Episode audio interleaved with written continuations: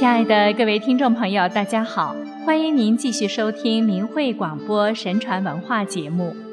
在中国传统文化中，君子是孔子论述的中心和重点。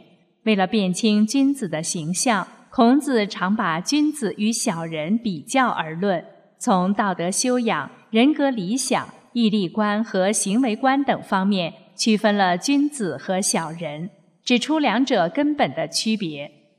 上期节目中，我们分别从四个方面讲了君子与小人的不同之处。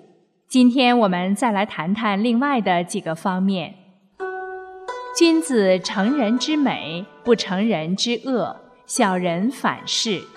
这句话的意思是，君子成全别人的好事，不促成别人的坏事；而小人则正好相反。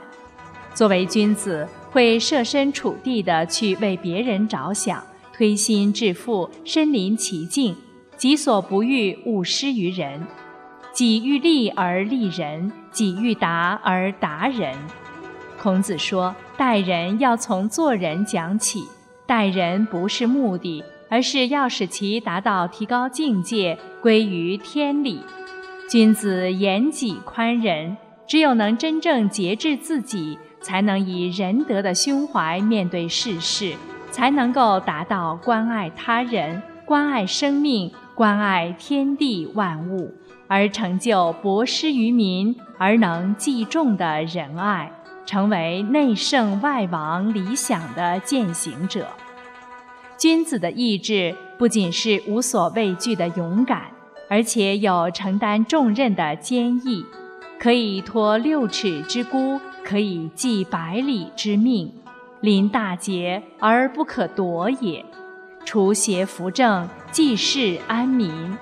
一切行为以能彰显伦理道德及作为人民表率为目标，是道义的实践者和克己的典范。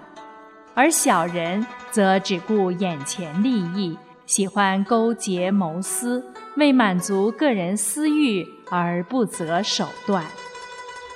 君子之德风，小人之德草。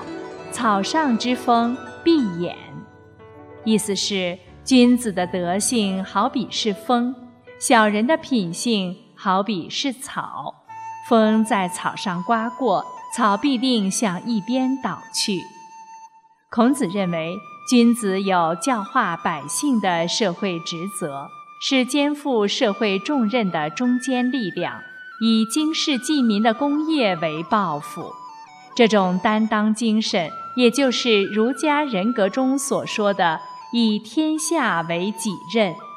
曾参也说过：“是不可以不弘毅，任重而道远。”孔子周游列国时，有一次要到九夷这个地方居住，有人说。这个地方风俗毕露，怎么住呢？孔子说：“君子住在那里，还有什么毕露的呢？”单父现在密子建是孔子的学生。孔子经过单父县时，听到从城中传来阵阵弹奏琴瑟、演唱诗歌的声音。孔子笑着问密子建。治理县城也用礼乐教化吗？密子建回答：“您对我们讲过，君子学道则爱人。我既然跟您学习了礼乐等教化之道，当然要把它应用在实践中。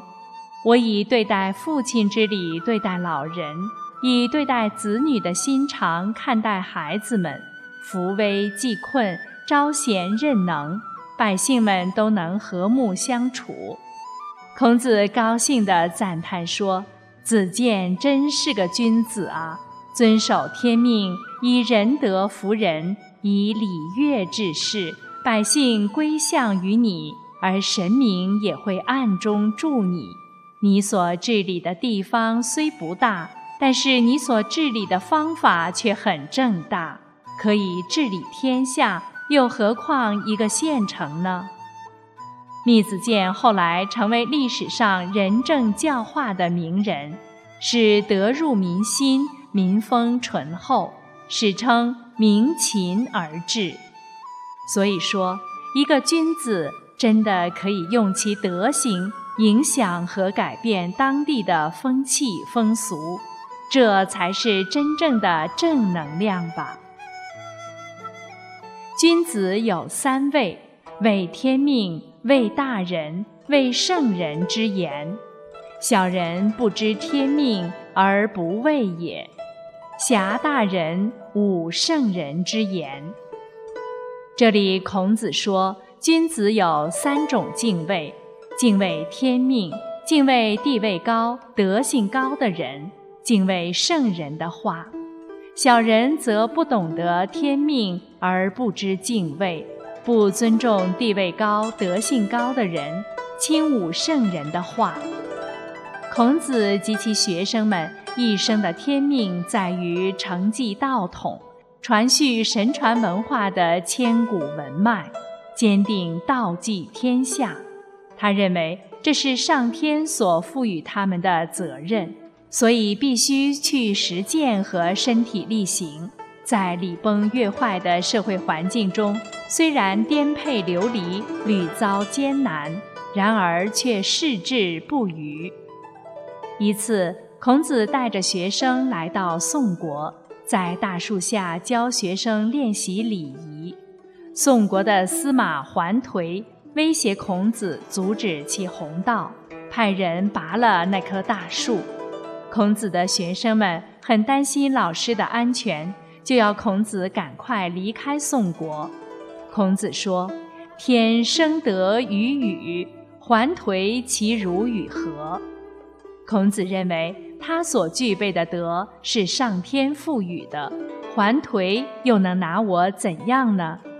这里充分体现出他对于天道的坚信和仁者无畏的精神。一次，魏国大夫王孙贾曾问孔子说：“于其媚于傲，宁媚于躁，何谓也？”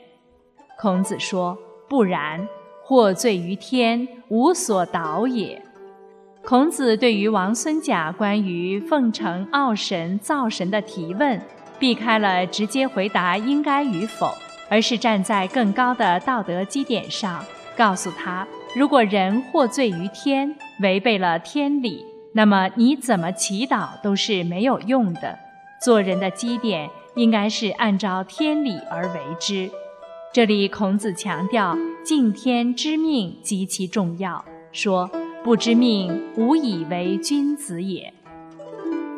古语云：“天行健，君子以自强不息；地势坤，君子以厚德载物。”孔子从方方面面为后人刻画出君子的形象，为后世子孙树立了正人君子的楷模。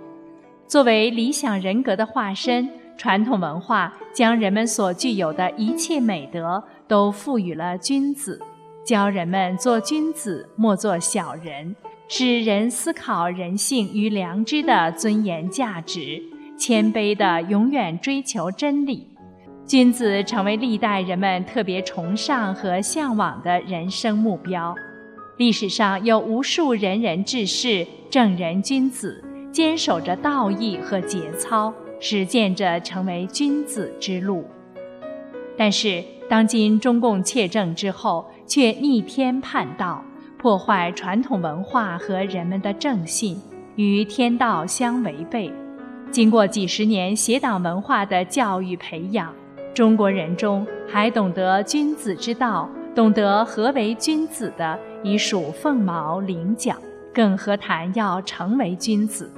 中共所宣扬的唯物主义，把中国人彻底物化，欲望至上，精神空虚，这才是中共真正获大罪于天的行径。我们每个个体要从内心认识这一点，并努力摒弃党文化，回归人的善良本性，才能无愧于天地，而成为一个大写的人。好，先于感谢听众朋友收听我们的节目，下次时间再见。